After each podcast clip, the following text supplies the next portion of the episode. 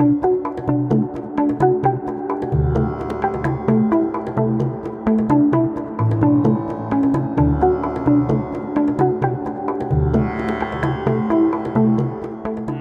everybody, to this Edge of Mind podcast, also part of our ongoing Preparing to Die series, where I'm joined with the author and end of life caregiver, Sierra Campbell.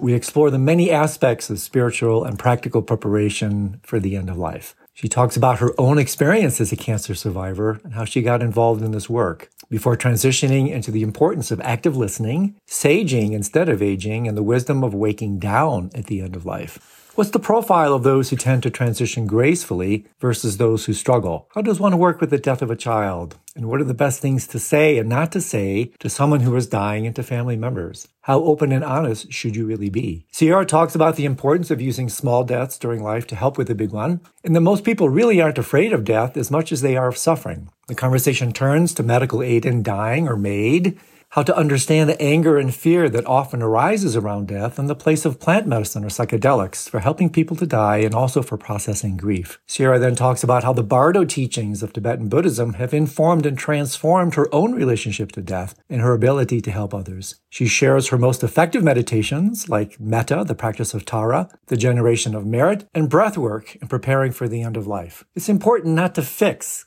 and try to fix things at the end of life, but to support the journey. See for yourself why Sierra is such a coveted speaker on some of the most challenging situations and difficult decisions anyone ever has to face.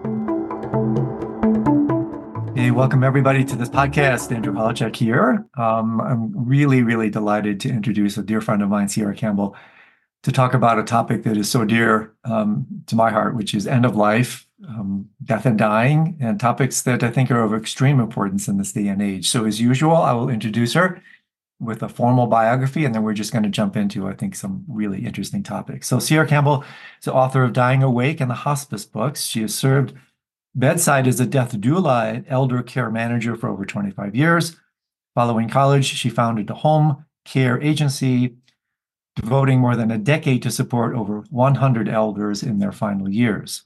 Sierra's experiences into the critical conversations on aging, preparing for death and dying inspired her to advocate for early preparation. Sierra began studying yoga, meditation, and Tibetan Buddhism in 1998. She's a cancer survivor with a personal journey enriching her understanding of the challenges faced by patients and families. Her work fosters open discussions and provides straightforward education and navigating on navigating life's final stages bringing families and communities closer together. What a wonderful, noble aspiration and what a rich biography. So, Sierra, my dear friend, so nice to see you again. Thanks for taking time out of your busy schedule to, to talk um, with me, to talk to our community. It's wonderful. Thank you for having me. It's an honor. Yeah, it's really a total delight. So, if you don't mind, why don't we start with a little bit of background information? How did you get into this stuff? It's not everybody who mm. devotes their lives to these kind of challenging topics. So, can you tell us a little bit about what inspired you to work in this area? Uh, to me, it never felt challenging because uh, it was very normalized in my family, with my grandmother, especially my maternal grandmother. And I think normalizing aging as much as death and bringing elders into more into our lives, even into our homes, um, to age and care for them that's something that my grandmother just um, imparted. And so for me, I was in some ways devastated to have a great grandmother go from being vibrant and healthy to suffering from dementia.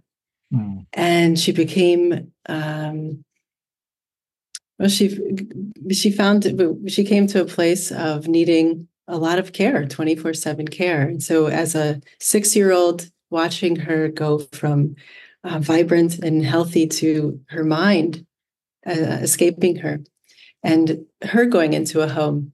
And she stayed for eight years. Yeah. And so I feel like I've been on a journey of, you know, working in a nursing home at 16 and kind of understanding what are we, how are we caring for our elders, you know, and how effective is it um, to put like a dementia patient in a home like this, you know. Um, so our luckily I found Tibetan Buddhism so I could make sense of everything. And um, at about 18 years old, and I was able to have a sangha a real community to support me. And I think that's everything when you get into this work, you know. Yeah, it's really a big deal. And I want to get back to, to the influence of Tibetan Buddhism on your life, but it's really interesting to me. I'm not sure you're aware of it, but Ernest Becker's um, Pulitzer Prize winning masterpiece, The Denial of Death, celebrates its 50th anniversary this year, which is amazing. And have we really progressed a whole lot, right, in terms of the way we relate to the end of life, the way we deny death? And so you, you've probably heard this term, which I actually quite um, like, saging. Um, that if we perhaps approach end of life, and this is what I want to hear your impressions on, you know, we tend to look at old age, sickness, and death as a kind of defeat um, because everything is about up, growing up, waking up, growing up. But but how about the wisdom yeah. of waking down, growing down, what what nature is inviting, and then actually demanding at the end of life? So I'm curious if that resonates with your own experience around this, the, the, the kind of surrender, the acquiescence to this natural, graceful transition. That if in fact we can do it in that way, it turns into a graceful exit. Yes, I love this saying uh, that death is a miracle. And when we approach it this way, um, and we have uh, some structure in a practice, and the practices of dying before we die, uh, that's really the groundwork, you know, is um, establishing that practice so that we actually know, okay, this is that point where my mind, um, the edge, yeah. you know, and, and and finding your teachers beyond that edge. And how and really, really trusting. In a, a, kind of alchemical tantric um, narrative, transforming what is arguably the greatest obstacle in life, right, the end of it, into almost you know literally a once in a lifetime opportunity. I mean, what what a what a dramatic shift that is from resisting and screaming, as Dylan Thomas says, right? Rage, rage against the dying of the light, well, instead of raging, we can relax, right? We can open and, and really accept the miracle of wonder, what's really happening. Yeah, I find the more time in nature to study mm. those cycles of death and rebirth brings us much closer to that ease and the serenity of the surrender. You know, and uh, it's important in our communities with elders that we keep bringing nature. We need to bring them to nature you know, and re- and it really make an effort to do that or bring nature to them. Yeah, and then I keep and discovering that they're thereby the natural process, right? That this is if we simply just get out of the way and let nature run its natural course, it's really one of the easiest things we can do, right? But mm-hmm. but for human doings, not human beings, yeah. that's what Mm-hmm. One uh, thing in my work that I've always found it's unexpected. Um, it's often that the family is keeping the elder. And, you know, it is such a tantric and energetic dance. Um, you know, as a death doula, embracing that process. Many death doulas will come into the work and they um, feel they're only really there to support the dying.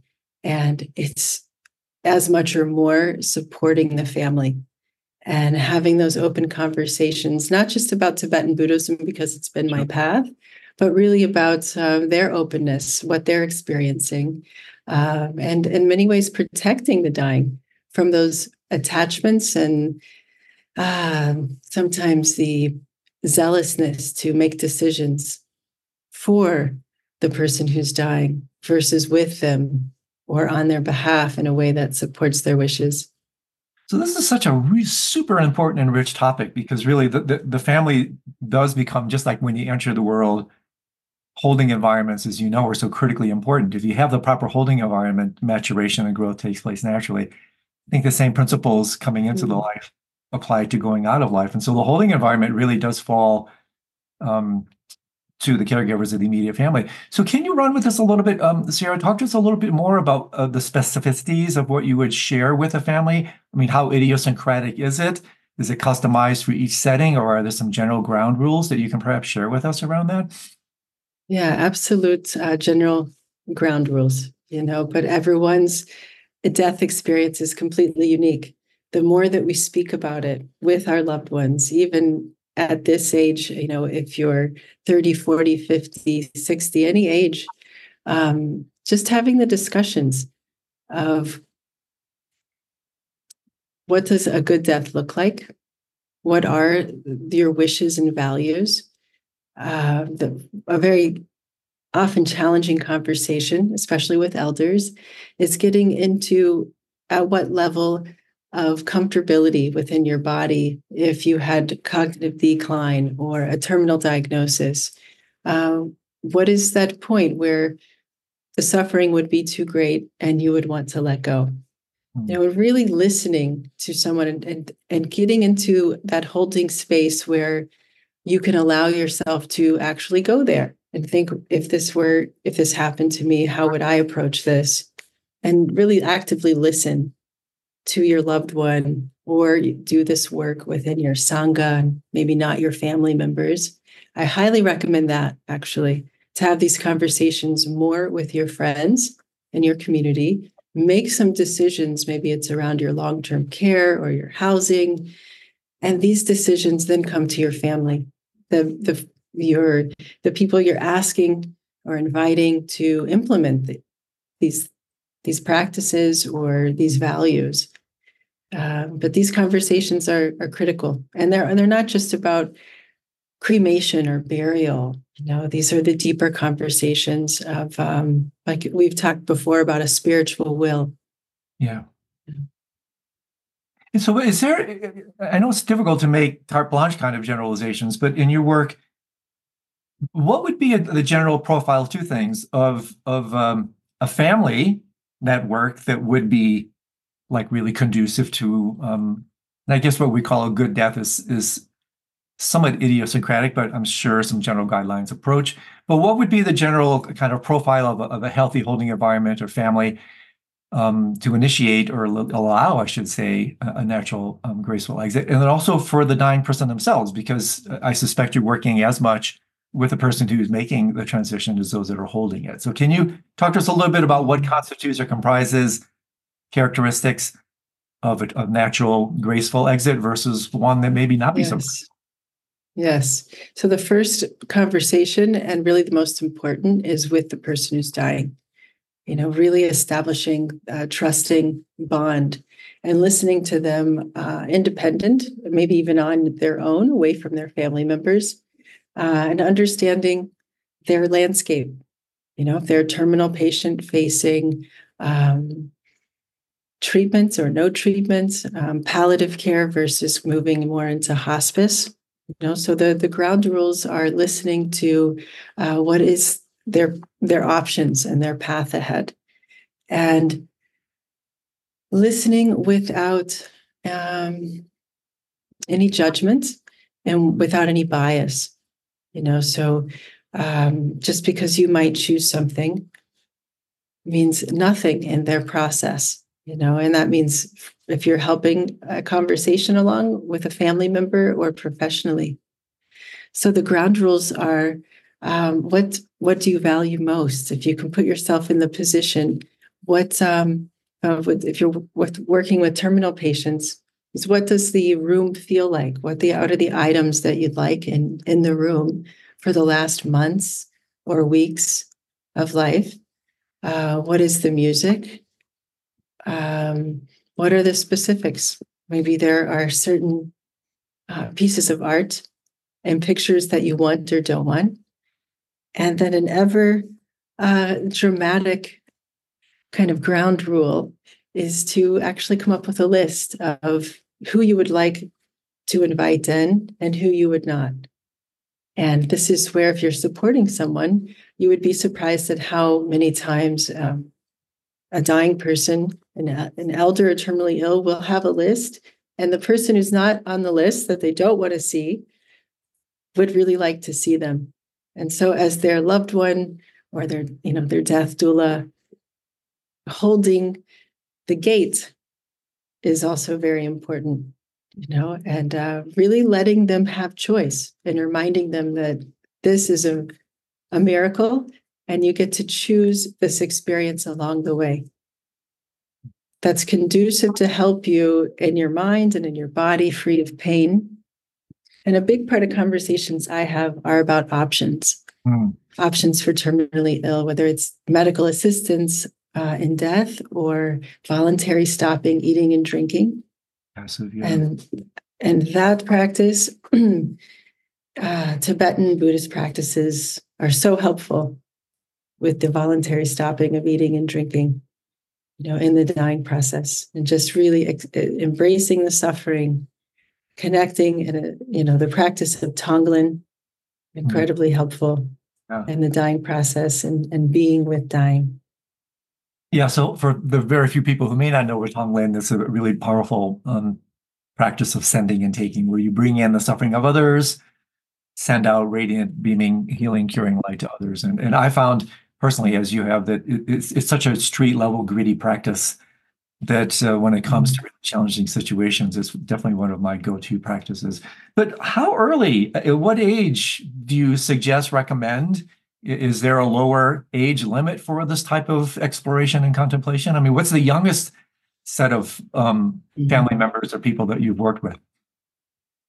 Oh, wow. I've worked with very young family members. Um, in planning, uh, children of elders that are in their teens, um, you know, teenagers who have parents with chronic terminal illness, understanding palliative care.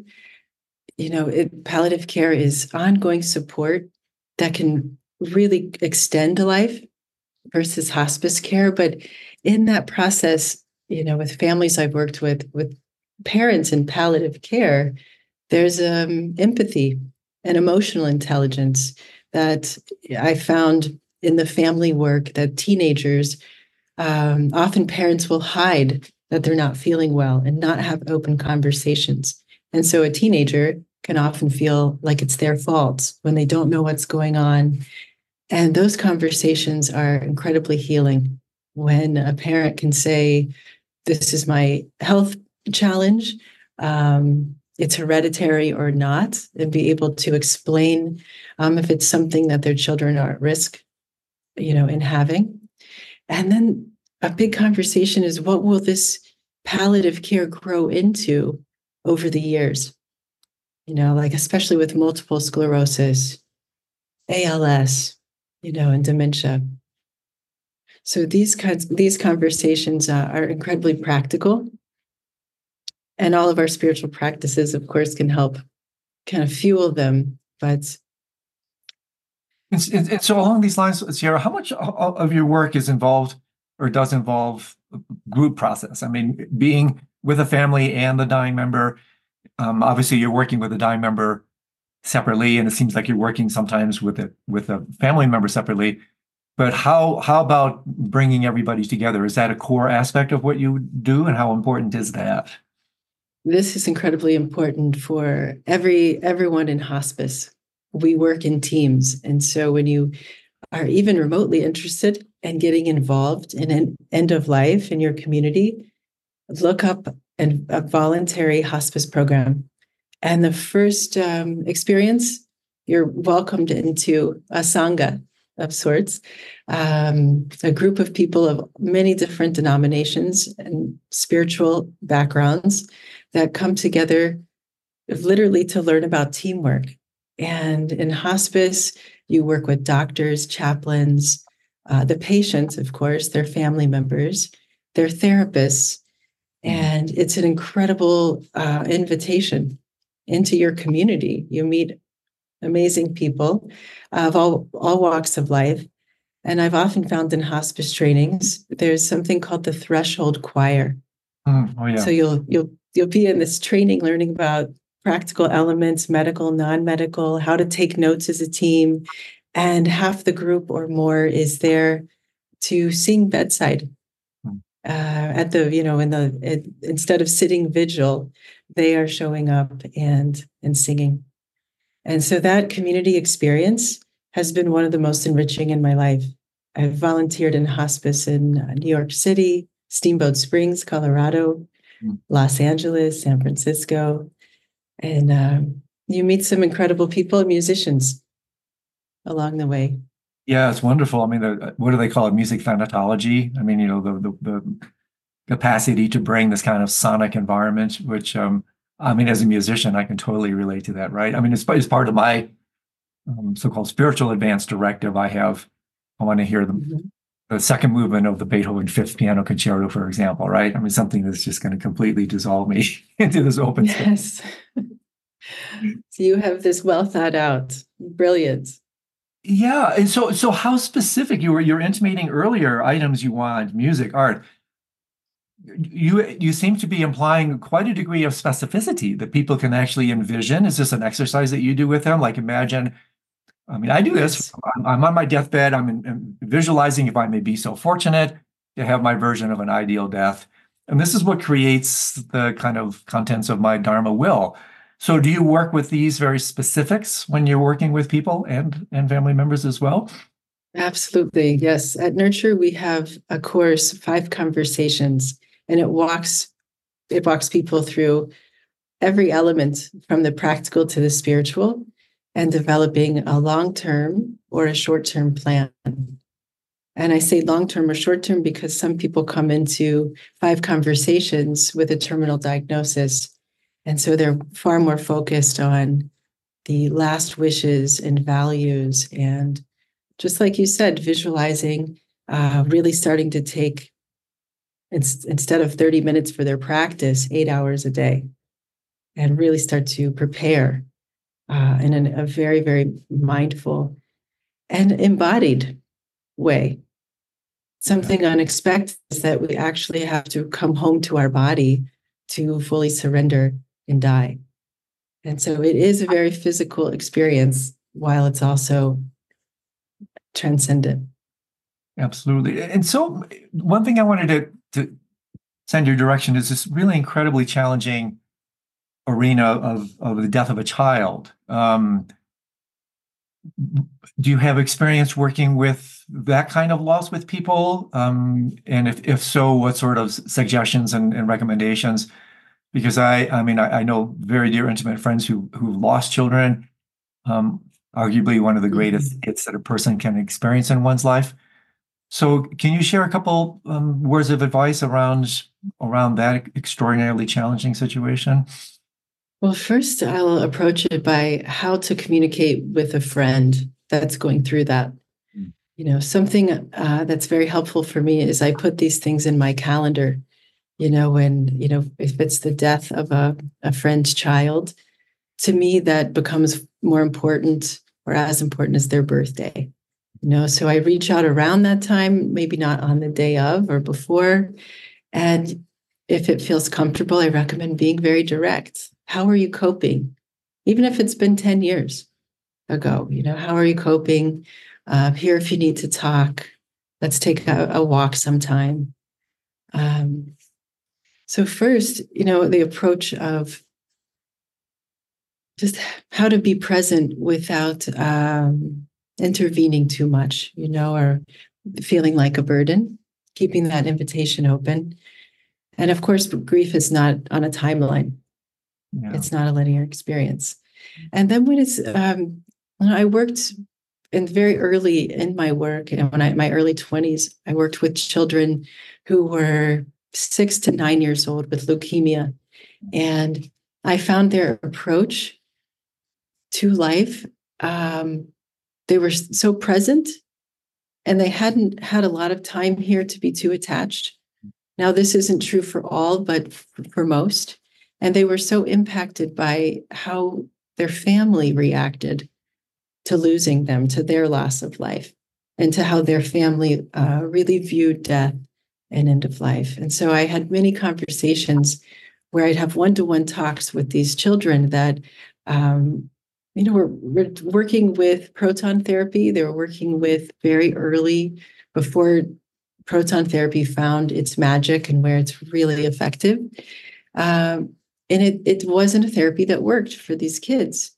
And so I went on a six week journey with dozens of them and their family and uh, in Bloomington, Indiana.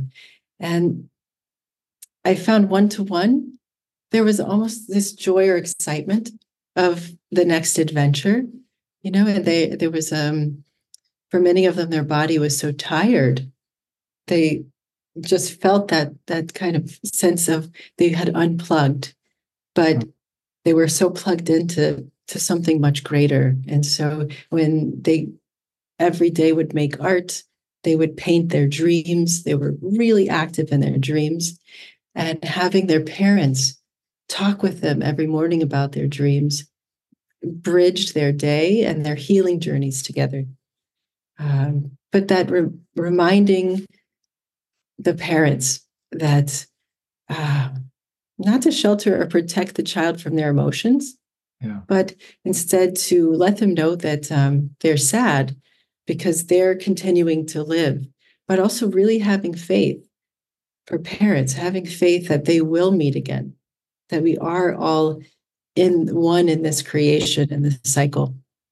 And the more that uh, you parents can share meditation and those quiet moments in the morning, especially, um, they're very powerful, subtle and powerful.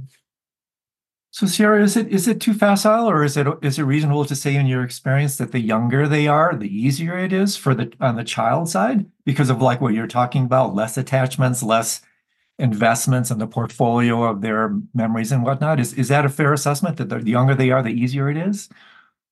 I have found that absolutely, and it's again it's about their internal family system, the yeah. dynamics in their family uh, that plays a, a, a very big role. Um, but uh, overall, yes, and and I'd say there is more of uh, embracing the unknown. You know, you see children wake up two to four years old and they're just dancing and singing when they wake up, and I often wonder uh, when did we lose that? You know, it's a good reminder to to stay close to small children and uh, watch how they wake up innocently and want to dance and sing into the day and and learn as much as we can from that you know, and how we come into our day and in our practice.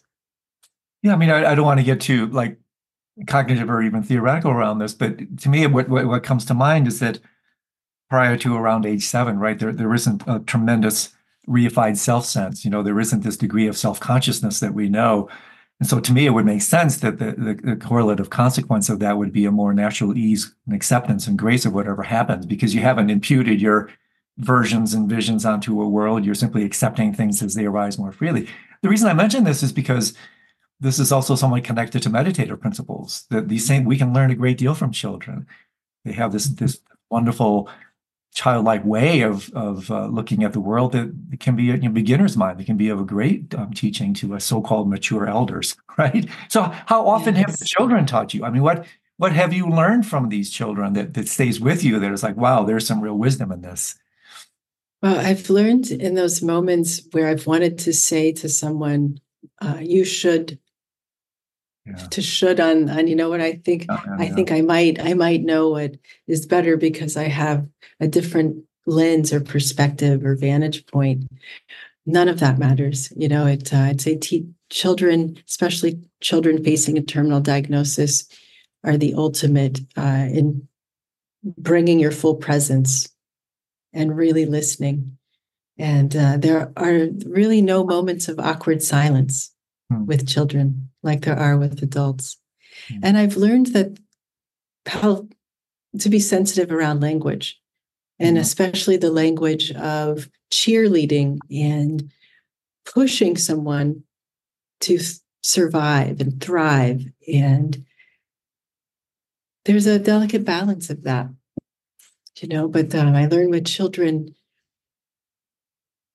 to listen more and be in that the acceptance and the flow of, of what's happening.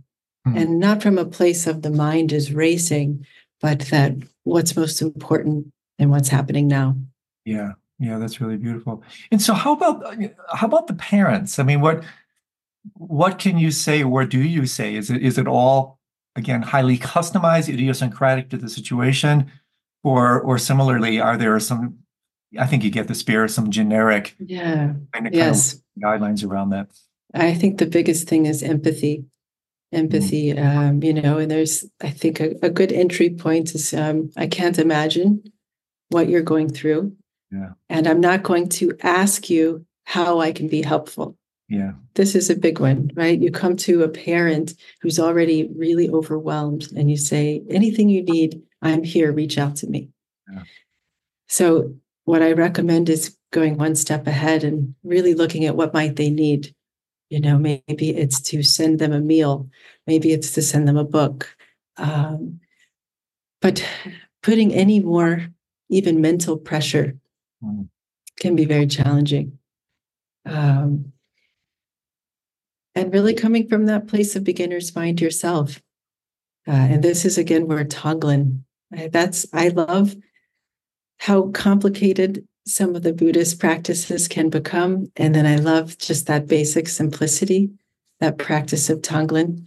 Um, and if you don't know what to say, that's a great practice where you just sit and really put yourself in their place. Yeah. And bring in energetically through your breath what they might be feeling, the heaviness in their in their heart, and find a way to just be with their emotions and be maybe in that un- uncomfortable silence. You know, the one thing I'm curious how this lands with you, uh, in my experience of, of working, and really has been a gift um, with end of life situations. It's it's the invitation and really the, it's it's the command of truth. Um, and so along these lines, um, coming up to someone like that and saying, you know, I I don't even know what to say. Um, I mean, how? Yes, that's perfect. I mean, at that point, it's just be that's be yourself, be transparent and, and say, I, I, I don't even know where to start. I don't even know what to say, and then and basically let that spaciousness then create an opportunity for them to to step into your mind field, so to speak. Exactly. I, I, that is a wonderful way to start. I don't even know what to say. And I am here for you. And I'm here for you at two in the morning. You know, you you tell them how and when you're there. Um, and sometimes you just start that way. I don't know what to say. I'll let you start. And um, I'm here to listen. And that that energy of um, trying to fix trying to uh, yeah kind of create peace you know that that all goes out the window you know even in moments for others that look like chaos um, there are ways you could we can all support but it's not our role to fix yeah. it's our role to really hold the space um, maybe even be the the gatekeeper and to just and help bring peace and harmony. You know, I'm, I'm reminded of, of something uh, the Trungpa Rinpoche said that's it's just been one of the amazing teachings from him is uh, there is no way out. You know, the magic is to discover that, a, that there's a way in. And so to me, this has been a really wonderful guide around working with the end of life because it, it's inevitable. We may attempt to live in denial of it, but it is a harsh, harsh, noble truth and to whatever extent we can um, understand these fundamental principles within ourselves and then convey them even with our own presence and, and basically show people this is what's happening there is no way out you're dying this child was dying whatever in, in the most um, sensitive language you can come up with and perhaps the invitation then is there's a way in let's let's work to relate to what's happening let's let's accept mm-hmm. without indulging because that's the other extreme right without indulging it. Mm-hmm. So we, we dance between these, kind of middle way between denying, repressing, and indulging. Um, so to me, mm-hmm. I think mm-hmm. the kind of sweet spot in there, and, and that's the, the, fantastic dance of the death that really is dictated largely by. I often say that it is a dance, and this is where the dying person leads this dance. You know, they they will be the ones if you're open to it. They will actually um, tr- convey a tremendous amount of information. So you're not relentlessly fixing and shoulding on each other, right? It should. Mm-hmm. This, is, this is a powerful thing for us as students of Tibetan Buddhism because, as you know, the Tibetan Bardo teachings are extraordinarily voluminous and incredibly articulate. And I find sometimes, as noble as that map is, it's never the territory.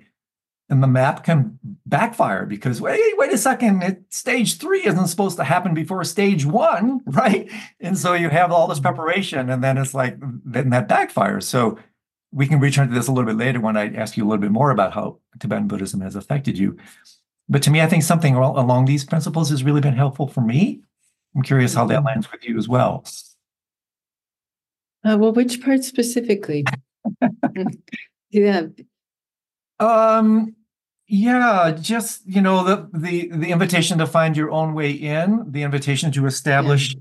a more spacious um, so-called helpful relationship to the to the non-negotiable that this is what's happening maybe we can start with mm-hmm. that yeah i think one way in that i like to ask people uh, when they don't want to go right to the conversation of death if they're facing the end is tell me about some of the smaller deaths in your life, the moments in your life where you really felt like you shed all the skin and had a complete renewal.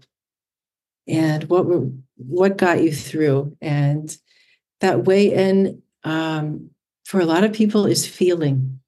Hmm. It's feeling, and for others, it's a deepening in the practice. And I have met many, especially parents who've lost children, who find that the practice that they've had for many, many years, um, they have to take a break from certain intensities, you know, and that um, there's a, a natural kind of evolution even of our practice as these things come up in our life and how how we face grief right? How we face uh, the emotions and the feelings that come up with loss. And you know something that comes up for me that um, i feel is a, a conversation piece we leave out is to remind people that they will be very angry with loss. They're you know especially if it's very close to them. Um, and that could even be with their own capacities with aging. You know, there can be these very intense feelings. And so that can be really the way in. That's one way that I tend to work with families uh, so that they know it's ha- it will happen and they'll know at some point they will completely deny the process. You know, so this is also kind of a, a general, very helpful guidepost for people to remind them you're going to go through complete denial of this you might you're going to get really angry. Um, you know just feel into those things and then let's develop a way that you're going to actually work through them that they become fuel for you to deepen this practice of acceptance um, and really moving into all the stages of the bardos.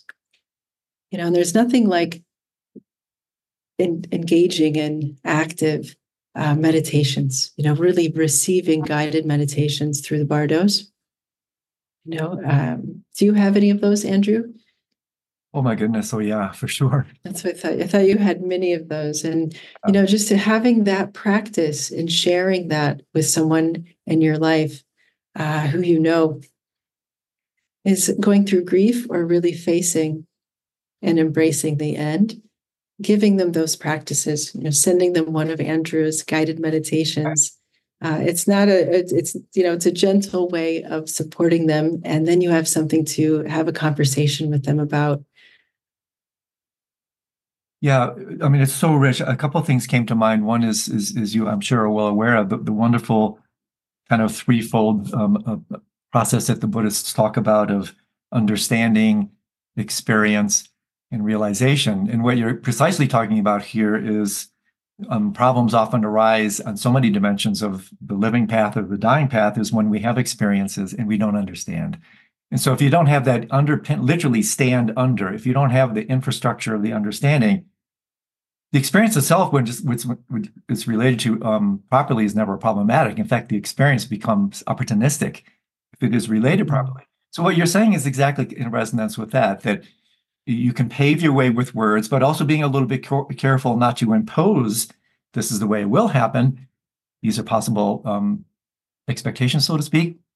And, then mm-hmm. the understanding when the experience arises, then you can, again, the notion of holding environment. Now you have a, a cognitive holding environment, an, an, affective holding environment that allows you to yes. relate to the experience in a completely bigger and usually a more open and graceful way, right?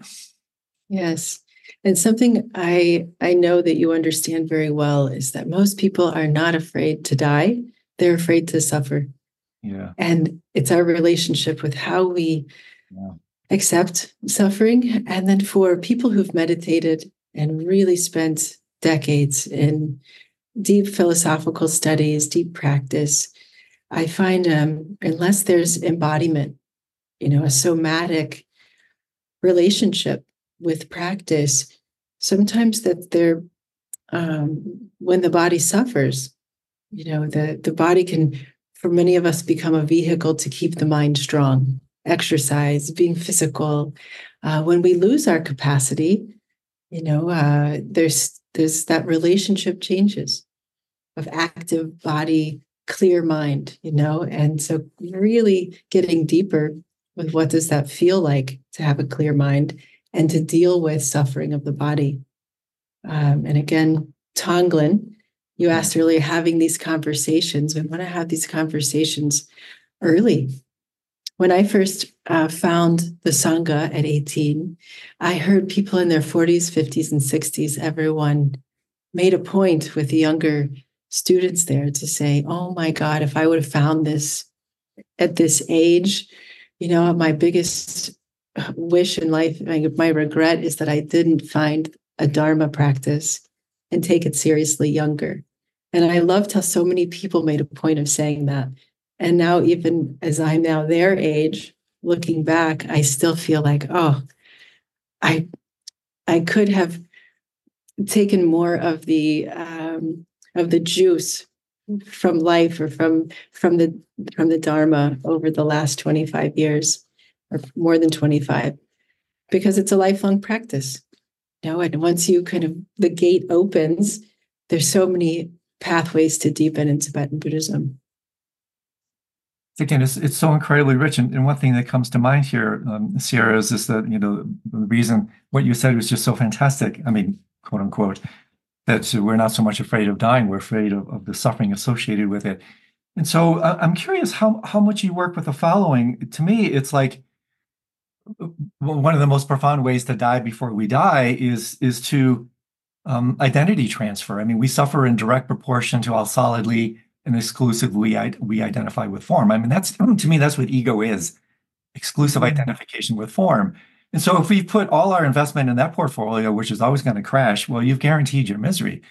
So to me, the, the dying before you die narrative is really largely about transferring account, so to speak, right? From the portfolio of reified form slash body into our, I, I, pardon the play on words, our IRA, a true immortality retirement account, where we transfer our, our assets into the dimension of our experience that is in fact immortal, that doesn't die. So with that in mind, how do you work? Because I, I, I dance, play, work with this, especially when I'm relating to um, so-called non-practitioners, ordinary folks when they're dying, because I feel like, oh my gosh, I, there's so much we could say. I mean, like the Buddhist tradition has so much to offer here. If only you could do this. So, how do you bring the wealth of your experience and understanding in the Tibetan Buddhist tradition to bear in, in helping people die before they die and in making this transition in their identity structure i mean do you do you mm-hmm. do you simply allow the person to in, create the opportunity for where this might be appropriate or do you more overtly create intimations and invitations to say hey have you thought about this? in order to coax them into this greater dimensionality of their being? A little bit of both. And I love Sogyal Rinpoche's book, The Tibetan Book of Living and Dying, because it's so open with visualizations that instead of Buddha, use Christ instead of, you know, or in addition to. Uh, and it gives this freedom in the practice that I haven't seen in a lot of other texts. Mm-hmm. Um, but that format is so effective when supporting a friend or uh, and professionally through the process you know where it's just it's listening and listening to their faith and what will really guide them through. And I find a strength in the practice, the, the commitment of the practice, as you know very well in Tibetan Buddhism. And that I think the discipline is what we can impart. And it, that comes through energetically, it comes through um, just naturally. Uh, you know, when when you're really in conversation with someone who's in need of of um, receiving a new practice or deepening where they are in their acceptance of, of aging or death. It's really, I think, one of the, the great gifts I see in your work that I, I attempt to do in my own in this area is this kind of a cultural translation. You know, that we have this extraordinary wellspring of information, wisdom that's been articulated in the Tibetan Buddhist environment. But because it's so like almost pre-cultural, it's it's almost in a certain sense almost pre-human. These truths are so foundational that I think one of the invitations slash challenges for people like us is to is to make effective cult- cultural translations, whether it's you know, making these mm-hmm. to um, different reference points, respective of, of, religious traditions and whatnot that people um, are working with, but that sort of thing. So, so this is a, a topic that we've kind of been circumambulating. Maybe let's throw a dart right at this. How has Tibetan Buddhism and, and the Bardo teachings informed and transformed your uh, relationship to your own um, understanding of death, and then in particular, how how has it informed and transformed the way you work with people as they're making these transitions? So I remember very vividly my first experience in a gompa um, with a group, a small group of Tibetan um, monks who were lighting candles for people who'd passed. And they had, you know, told the Sangha at meditation on the weekend that, uh, you know, there was someone in the Sangha who was sick and they were lighting a candle. And uh, years later, I had someone I'd worked with, a woman I'd worked with for two, three years in caregiving, who was really struggling to pass, and her family was holding on, and, and the, the family dynamic was quite toxic at the end. And I called Jamyang, whom I'd met at the, the monastery, and I said, Well, I really need to talk about this. Or I had been with her for many hours, and she'd been kind of actively dying and in hospice and just coming into the monastery and like ah i could take a deeper breath and i felt like what i was carrying of hers started to just lift off my shoulders but jamyang took me to the altar and explained the 49 days in the bardo and he explained who in the sangha was sick and what these candles were for and that when she passed we would have 49 days of practice. And that set me on really my path of um, and he said to me very very concisely your work is physical. It's going it's it's in the homes and it's with the people. We don't need to actually be there in person to help them in mm. their transition and i started really uh, feeling that it was more of a feeling sense of when i would visit the elders again after practicing with the monks and learning more about the bardos, there was an ease, a greater ease that I feel like just comes through presence. But learning about the bardos and then being able to just have a open dialogue with the family, because I didn't need to, let's say, go to a Christian family losing their grandmother and talk about the six bardos and what what their elder might be experiencing in their consciousness. Instead, I would say, you know, pay attention to your dreams, um, and especially leading up to, and pray. Send good well wishes. Visualize your loved one uh, in a beautiful, healthy state, and really using the power of prayer and the power of um, visualization and what they were open to, and that would bridge really beautiful conversations. But the monks really, um, in every way, enlightened me to this process and opened a, a doorway to traditions that I I don't know how long it would have taken me in life, you know, to to find these. I can I still have a hard time. I just am so grateful that the monks found their way to Middle America, uh, mostly because of His Holiness the Dalai Lama's brother had come to Indiana University in the 70s and a nice culture and a community of uh, Buddhist practices have taken root there. And so, and as you know, oh, I'm sorry, go ahead. You know how important a Sangha is. Uh, you know, and, and there's lots of dynamics, the personal dynamics of Sangha, um, being in community. But I have now lifelong friends, Dharma practitioners that I met at 18, and now uh, they're in their 60s, now they're in their 80s you know and so it's we've been a, a group of about 20 25 and it expands and expands with lots of visiting uh, visiting teachers visiting students from mongolia and india so within the, within the extraordinary array of skillful means that the Bardo teachings and Tibetan Buddhism in general has to offer, two questions. What have you found the most effective, transformative in your own experience? What what do you find yourself taking refuge in what practice do you want to hold in your hand as you're walking in the bardos yourself? And then, secondly, um, outside of well, actually, you hadn't mentioned this in terms of sharing Tonglen with with people that you're working with. Um, what practices do you find yourself perhaps either suggesting or intimating for people who might be receptive, either family members or those who are actually making the transition themselves? So, two questions on that. Well, let's go with um, first the practice. Um, there are so many practices, but I I really feel like loving kindness, uh, really connecting with uh, Tara.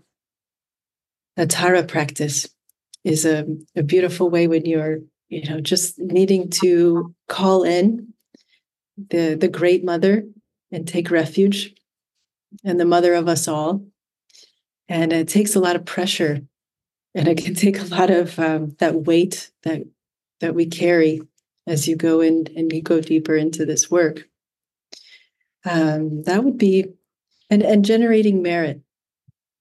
Generating merit and really understanding what that means and i i feel i learn the most from this one generating merit.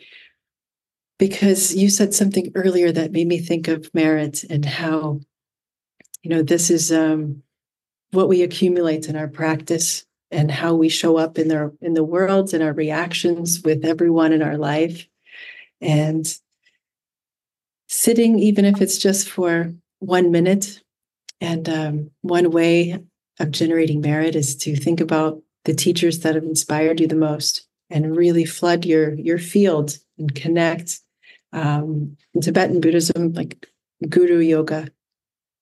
That's that's a practice I have I've really appreciated.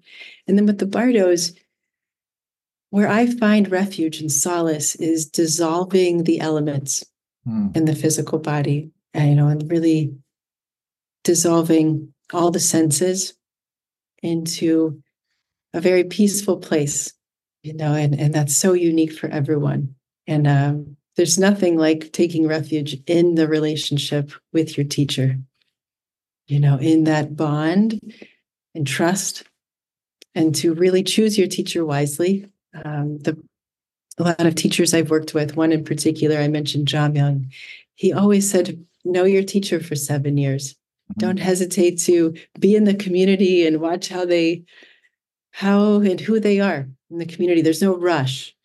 You know, there's uh, the teachings are there. You can start reading and really develop your practice, but then having that you know ability to take refuge um, in your rinpoche in your teacher there's nothing like that for me. I mean i feel so blessed with having just that you know that feeling that you can it's it's a relationship that for me it generates more and more compassion just thinking of of my teacher you know.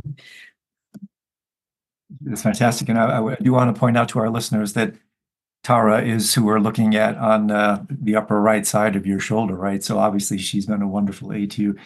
So uh, before we get to the second question, say a little bit more about the dissolving of the elements, because you do this as, through a form of contemplation. It's a little bit opaque to me in terms of how do you actually work with the uh, visualization or feeling the dissolution of the elements.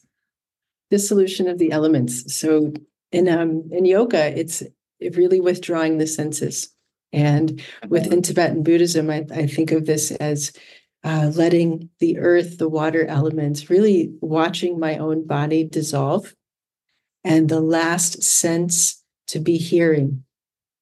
And so it's um, a practice death, basically, but it's practicing by going going inward, inward, inward, and it's again taking refuge and it's it's letting i start with the visual the visualization of all of the um, the wind leaving my body the wind then turns into dryness hmm. with with water and it's uh, even taking myself to that place of you know this is pretty extreme but i have I've faced a, a, diagnosis with cancer and have at a very young age from 13 to 21 and so I found, I've continued to find it helpful to really think about my body decaying mm. and decomposing because it's a natural part of this life. Mm. You know, we're not here to solve aging. We're here to uh, live and really be free of suffering and help free suffering. And this idea of anti aging or resolving aging is uh, something from society that I feel it's good to have a practice. So this one for me has been has been helpful. And it, also, when I come out of these practices, um, I'd say the feeling is a lot like yoga nidra. Mm-hmm. You know, coming coming out of that, I feel renewed. There's a, a a lightness and something that I've let go of internally. Attachments, they can often be physical. And just by that visualization of the wind leaving my body, drying up, and all the senses withdrawing in my body, basically becoming soil. You know, to think of that decomposed bag of bones, yeah. creating rich, nur- nurturing soil for plants. Yes, so that's um, and I, am more of a visual person, so uh, I love guided meditations through the bardos. Mm-hmm. You know, um, Pema Chodron has some. You have wonderful ones.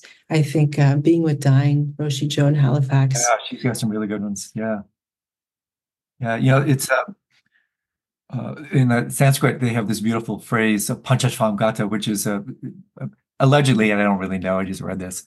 It's considered somewhat impolite to say someone has died. This particular phrase literally means translates returned to fiveness so death, death is the return to the primordial mother, the lender.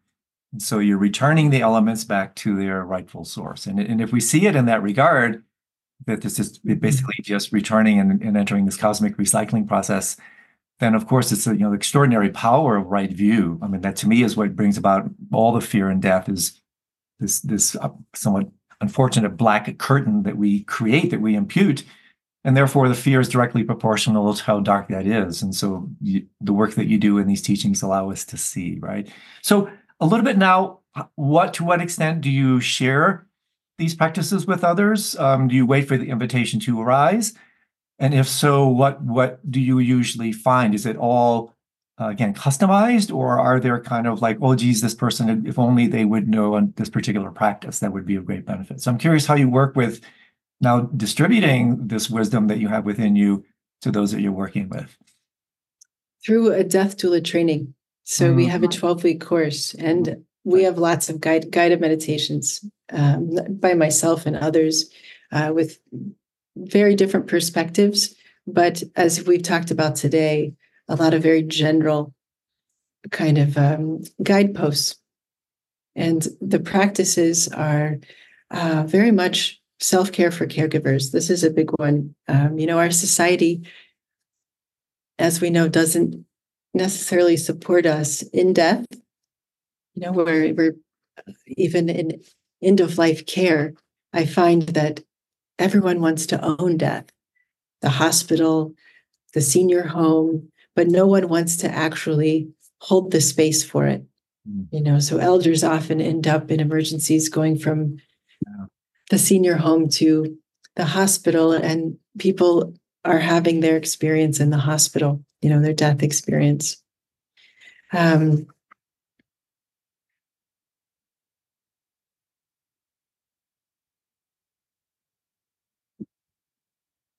So yeah, I was just allowing you the space to see if something yes. But say, so, like, a little bit more. Tell us a little bit more about the twelve week course because oh. whoa, I mean, this sounds so. Yes we have, um, you know, I, I tend to allow the Tibetan masters to first guide these practices, and then I feel like more of a support. So we have some of our own meditations, but I I direct people to like Roshi Joan, yourself. Um, Tracy Stanley is offering some self care practices in Yoga Nidra, uh, but I find that um,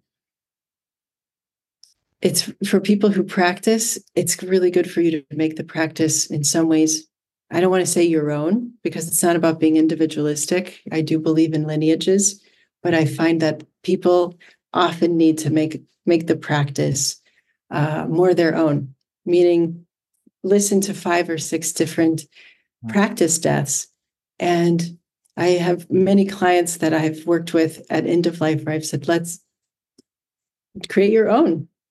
Open up GarageBand and create your own meditation, especially for people who feel really out of control. Beautiful. You know, where they they're trying to control something. And, so, and also in the in the okay. course, we a, a very big reason for me creating a death doula course is to focus on aging as much as we're focusing on on death and dying in the work of a doula. And so a doula is a non-medical support for the dying. But yet we work with hospice and medical teams. And so this is a course for practitioners who want to dive in for themselves. Uh, like we have a mutual friend who'll be in the course, our friend Bruce, and his he'll be in his 80s. He's going to be contemplating what does it look like for him at 80 you know and he'll have a supportive network and uh, to ask questions and to to really even maybe help him guide him in some way and others are really in the course to serve hmm. to serve others and to find their place and how to have these conversations in their practice as a therapist as a coach uh, as a yoga teacher so we have a, a variety of people that are the students coming into the course with little to no experience, and some students who have been a social worker or a therapist for 40, 50 years. And we'll have at least 100 people in small groups. So everyone gets to work in their own little cohort for 12 weeks. And we align them based on their intentions, their reasons, their why for learning more about death and becoming a death doula. And we're focused on elder care management. That's the part, that's the gap I see in most education on end of life. We focus on that final end, but there's this accepting aging, how we choose to live, especially in community. How do we prevent our own isolation you know, I don't know one person who's ever said, I can't wait to go into a nursing home. Right. You know, oh, I can't wait for that. And so this is um, really our opportunity. I think this is the generation that we have to come up with better solutions. We're watching what our parents and grandparents are doing.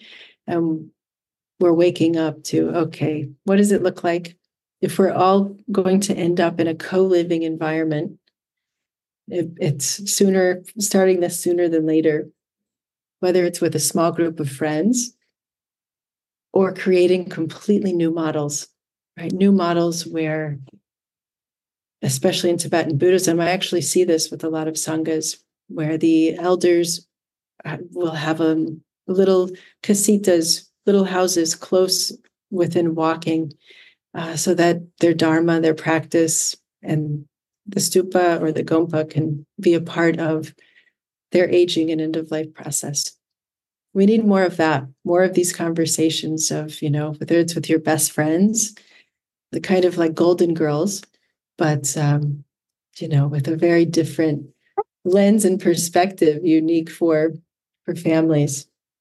Yeah, that's fantastic. And, and I think uh, you would certainly agree, and this is worth saying. First of all, we're going to put a link to this course, which I 100% endorse um, so people can tune into it if they're interested. But I, think what's helpful, you, you suggested this a little bit earlier when you were talking about introducing to transitions and the small deaths that people may have had during their lives to prepare for the big death. That that one of the monumental gifts of these teachings is the what I playfully refer to as this kind of stealth help quality. That whenever you talk about birth, whenever you talk about death, you're really you're talking about birth. They co-define each other, and and when you're really exploring this, you're exploring the, the death principle, the Bardo principle. And so a sense is uh, becoming sensitized to these teachings, yes, of course, they're targeted towards the end of life. But as you know, is mentioned in Sogyal Rinpoche's book, The Tibetan Book of Living and Dying, these teachings upon close reading apply to every moment of life, right? Any transition, any loss, anything that the small does that happen all the time. And so to me, studying this stuff quite deeply for decades. This has been an ongoing, consist like a fractal, right? The deeper you look, the more applicability you see. And so, yes, it has application towards the grand opening at the end of life, but how about all the miniature deaths that take place moment to moment to moment? To me, that's the ongoing, breathless, breathtaking insights of these teachings. I'm sure you've discovered this for yourself. Yes, and you just brought up a very a foundation of practice to me is breath work.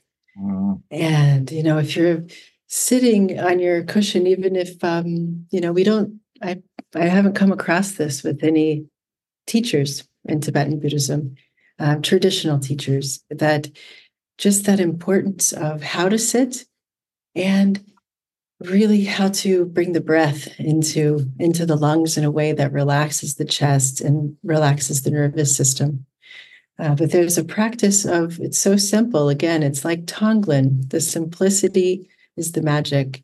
And it's um, just breath retention. Mm. holding the breath especially at the base of the exhale and extending that space between each breath. This to me has been one of the most effective practices. Because in that space between the inhale between you know your exhale you learn a lot about your mind you learn a lot about you know which is it the in breath or the exhale that you can be more spacious? Just that will tell you quite a bit about your relationship with letting go surrendering and that can differ day to day. Um, but getting that breath retention to a minute 90 seconds, maybe two minutes, you really start to get to know how your nervous system and your mind connect. So, yeah. this to me, that's how I start my practice. I do breath work first. I set the foundation. Uh, usually, physical movement. This is something I find into as I've gotten deep into Tibetan Buddhism, I can get stuck on the cushion and realize, okay, a little bit of movement makes the cushion a much more transcendent experience. When I when the winds are moving through the body, you know, it's, it's effortlessly. Fantastic. And also, where you're, where you're suggesting is yet another iteration of the Bardo principle. It's just that gap between mm-hmm. exhalation and inhalation. And, and in that moment, when you breathe out, hold, actually hold that exhalation and just notice what happens to your mind. Because what, what's what's the last thing we're going to do in this life? I mean, we're going to exhale and we're not going to inhale, and that's it. And in my experience, one of the most powerful moments in life is when you're with someone and they take that last breath.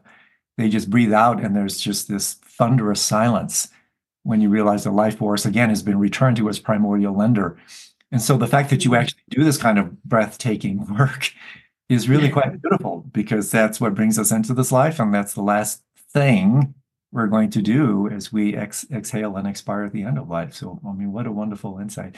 I wanted to ask you um, also, Sierra, with your permission, what is what is your um, relationship to plant medicines um, in terms of preparation for the end of life, both for the person who's making the transition and potentially for for caregivers? Because as you know stan grof has worked with us for literally 50 years roland griffiths uh, anthony bossis. There's so many amazing people doing amazing work about these entheogens these psychedelics and their incredible role at the end of life. So speak to us a little bit about both your personal experience if you're comfortable with that and also if that is if, if part of your toolkit is that part of your actual um, curriculum?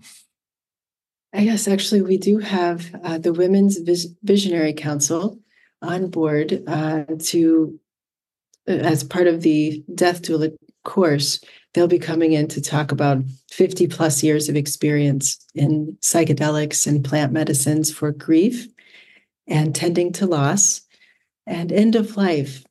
Now, personally, uh, I've had many families come to me, dozens of families, who have recreational LSD, psilocybin, um, uh, cannabis, you know, and they're looking to facilitate on their own, meaning they can't find anyone. They, they, you know, they say, I think this could be helpful. This helps me, or, and then they kind of go in wanting to give a dose of something to their parent. And I'm so grateful we have so much more research. You know, we have MAPS and we have the Beckley Foundation who are really understanding set and setting their understanding and taking some of these molecules and putting them into a form where people don't experience nausea or some of the physical. Recently, I've worked with uh, I've worked with someone for four years. Um, met her at 80. She's 84 now, and she has had dozens of treatments um, for ovarian cancer in these four years. And she's been really afraid to die, but the pain has grown so great that she's ready. And she's really wanted to face this fear. And I connected her with a mobile hospice center in Santa Fe, not knowing that they offered assisted ketamine journeys. Beautiful. She had one journey. At what the, the doctor came to speak with her about medical assistance and to book her her death. And she said, um, he offered her, well, we have several different journeys. She said yes right away to her family's surprise. And she wrote beautifully about it to me the next day. She was completely open and ready. She said, and she went through a practice death. So the experience was headphones, um, intermuscular, and she went to a place of shedding her skin, um, really going through the bardos and releasing, completely dissolving. And it was beautiful. And now she is um, preparing. What I this is something I love about medical assistance in death. More than 60% of patients who receive the medicine to end their life choose not to, to take it it's the safety in having it that that is everything. So this particular elder in Santa Fe is now reserving her medical assistance in death.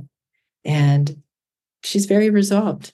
And she said, Wow, now that I've let go this much and I know how to let go, I'm actually really looking forward to it, whether it's with the assistance or on her own.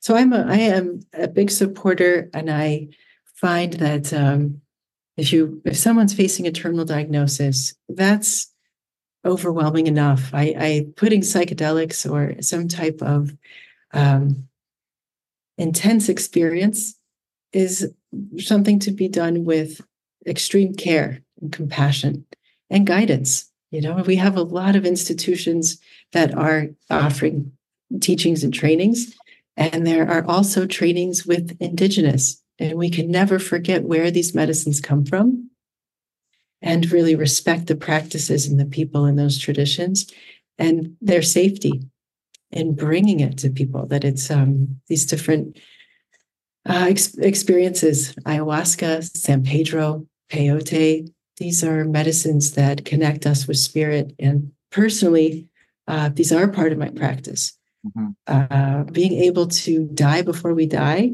and having these plant medicines that teach us when we're healthy and young and we're not dealing with the stress of a terminal diagnosis, to me, they've been helpful in actively practicing dying awake. Um, and they can be uncomfortable. They, these kinds of experiences can uh, bring our trauma to the surface, things in this life that are unresolved. And these things are the same things that come up on our deathbed. So if we can resolve these things before we get to our deathbed, um, wonderful. You know, you have more space for joy, and um, you know, it's really opening up and embracing fear. These medicines can often bring up our fear, and this is again why, uh, just like Tibetan Buddhism, know your teacher, know your facilitator. Um, going into these kinds of plant medicine experiences you want to do with people that you love and that love you. Uh, I supported a friend for a year in ayahuasca uh, and never never drank that year. I felt like I spent. Um, well, I, I will tell you my my first uh, plant medicine was with uh, Lakota Sioux in my early twenties, peyote, and I waited twenty years to open up again into plant medicines. And I wanted to uh, really connect with indigenous and people who who made the medicine, the ayahuasca. And I, you know, got to know the teacher for two years. and really understood the practice before just just going in. You know, and a lot of these you need to cleanse your body so that your mind can really be free to connect with your heart and expand in the in, in the in the practices. Oh my gosh, there's so much here. I, I wanted to just pepper two things out. One is you talked about um, anger earlier, and now you're bringing up fear. I think you probably agree with me that these are perhaps two of the most common um, so-called untoward emotions that are expressed around the end of life. And, and I, I, I, took a pretty deep hard look at this, and I think, and I'm curious how this lands with you, is that when I look at it into my own experience, fear and anger are two of the most reifying, solidifying emotions we have. And I mean, really, fear, what does fear do? Fear reifies the future, anger reifies the past. And when everything is falling apart and you're trying to get it together, these are almost primordial level defense mechanisms. That fear is actually the primordial affective emotion of samsara. And so when you're going to these primordial bases, these expressions can come out. And as you, as a caretaker, it's really helpful. Again, there's the understanding that we can bring to these experiences. This person is not unloading on you. They're unloading on you because their world is falling apart. And in an attempt to get it together, they're reifying. And one way to reify, I, I think, feel into fear and anger those are solid mofos, right? And hence they mm-hmm. come up at the moment of death. So the second yes. thing, this this is so great. I, I, love I love what you say about these are part of my practice. I mean, uh, these entheogens, because mm-hmm. confession, two years ago, before I had my diagnosis of cancer, I wouldn't go near any of this stuff. I was I was a traditional kind of ultra purist guy. You know, chemical mysticism. It's a cheap, dirty trick, not for me. But as as these um, terminal conditions, and by the way, tongue in cheek, you know, Deepak Chopra once said, "Life itself is a sexually transmitted terminal disease." So we have a terminal diagnosis the minute we come into this world, right? So I think a little yes. little gallows humor can, can play, but I have completely changed my tune around these agents because, in certain sense, I was forced to look at certain things, and all of a sudden, this vast skill set became available to me.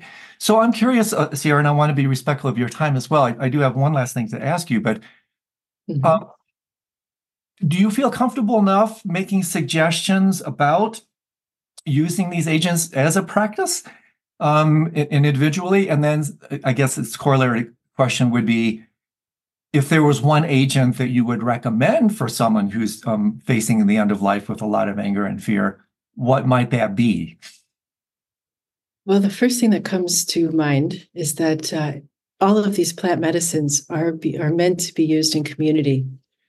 Hmm. So, you know, I I love Jack Saul's work, uh, collective trauma, collective healing. We need to come together in one place often to to complete a lot of cycles of healing. And um, there's not one substance, you know, not one molecule, not one that really is that silver bullet. I feel like it's what uh, and who, it's more who, it's the relationship that you have with the community that's either growing this, cultivating it, or with the facilitator. But it's um it's in your community, you know, or it's um something that it's not something you just learn about on, for a weekend workshop. No, it's something that you want to ask questions and and even talk to your doctor because you want to be sure if um, you know I've I've have worked with many patients who have uh, tried MDMA assisted therapy and MDMA more talk therapy. And this can lift the heart rate it can um, have physical it can cause some physical discomfort. But there's nothing like the relationship that you have with who's facilitating you know? So for me music is very mm-hmm. important.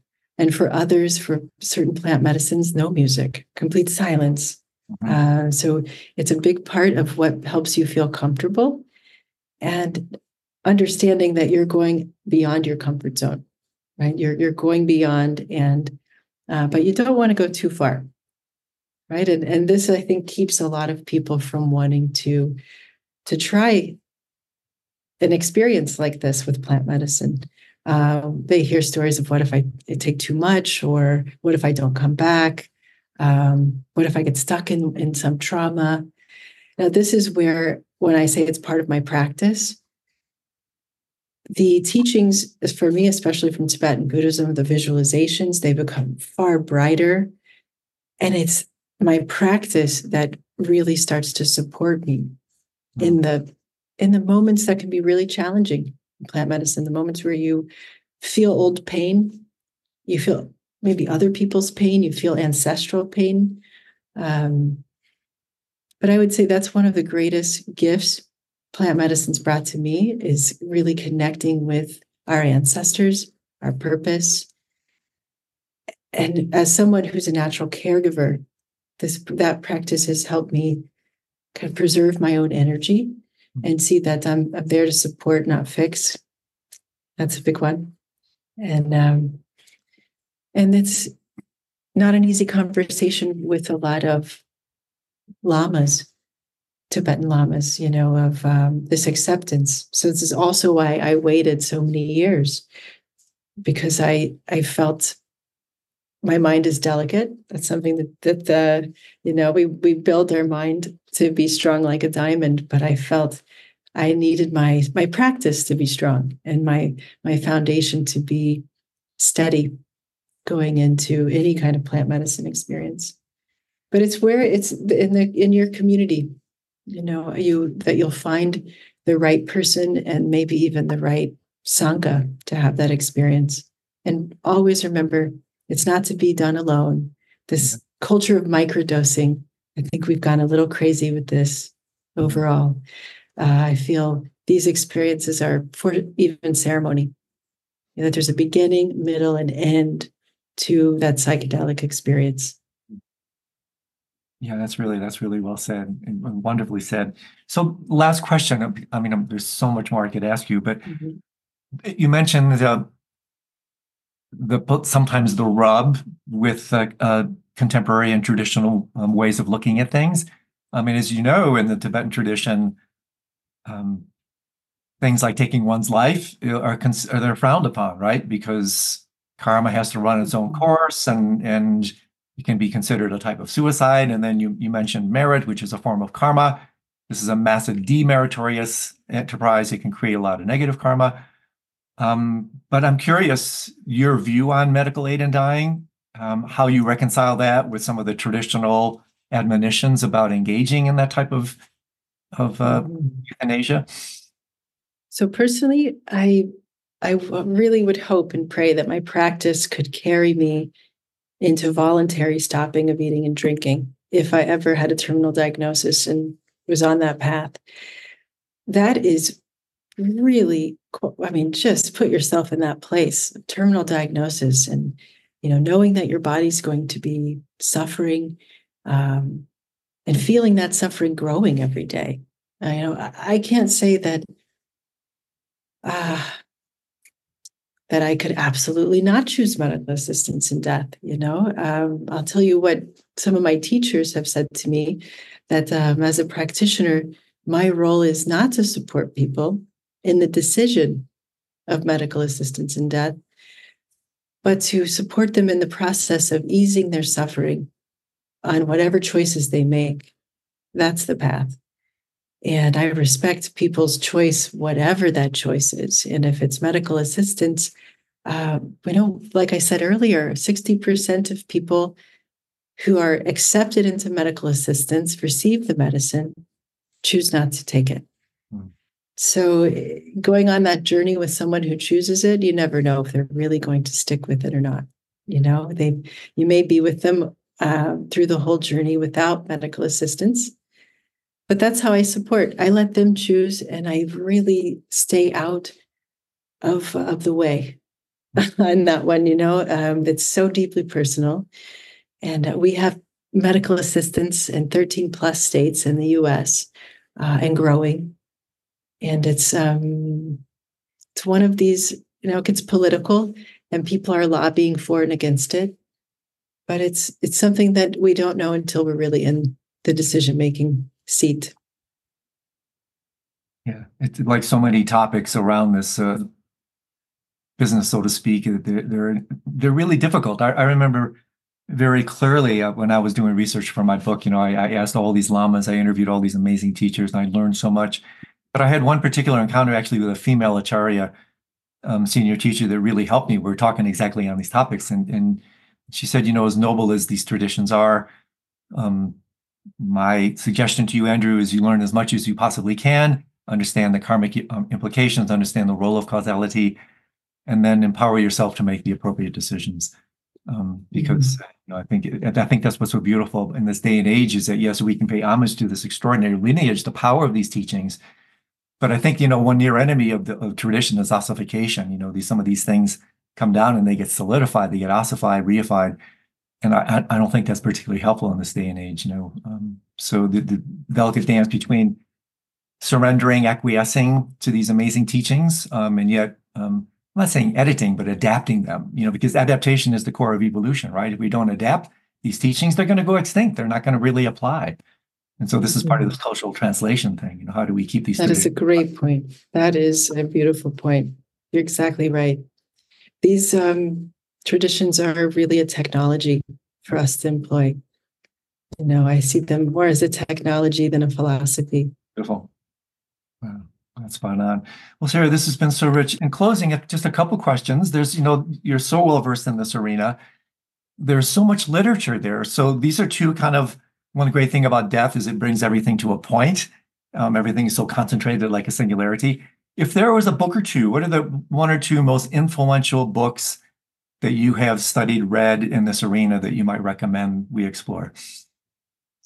Being with Dying, hmm. Roshi Joan um, your book, of course, I'm Preparing to Die, um, and Pema Chodron's mm. How We Live is How We Die. And then for really serious Buddhists, my background has been more from Pabongka Rinpoche, yep. Liberation in the Palm of Your Hand. And it, it is sort of um, an updated, more to the times uh, take on Buddhism. It's a 28 day discourse, a very, very thick book. Um, my friend and teacher Jamyang told me to read it and call and come back in seven years wow. if I if I really wanted to, you know, take more teachings. And so, um, and of course, the Tibetan Book of Living and Dying. That's, That's a wonderful book. It, it is so applicable to people of different faiths. I totally agree. Even though Rinpoche got himself into a little trouble at the end, do we categorically dismiss some of his insights? I don't think so. I think people are messy, sticky beings, and there's dimensions that we all have that are quite noble and others that are ignoble. And so I'm like you. I still take refuge in his book. I still recommend it, and I'm not going to mm-hmm. throw the baby out with the bathwater. Um, and so yeah, along those lines, uh, any any question that I didn't ask? Um, anything I should have asked? Anything you want to share? Kind of final last words. Last will and testament.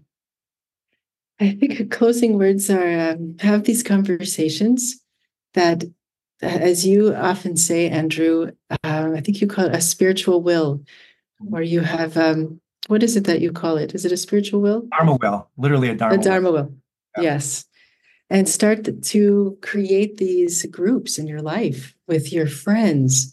We get stuck on thinking we have to do all these things with our family or that we have to do all of so much with our partner you know and um, we've put a lot of pressure especially in uh, marriages and relationship when it comes to end of life and care. And so this sense of obligation this sense of one person assuming making assumptions you know this these conversations can uh, take out the assumptions and bring a lot of clarity. But uh, i'm looking forward to having you as part of our elder and end of life doula training and to dive a little deeper on the practices for dreaming and preparing for death and dying, really dying before we die. Ever, we're really, people are hungry for a roadmap. And to me, the best roadmap has been the Bardos and making this digestible so people can assimilate it. I'm looking forward to sharing that with you yeah, students.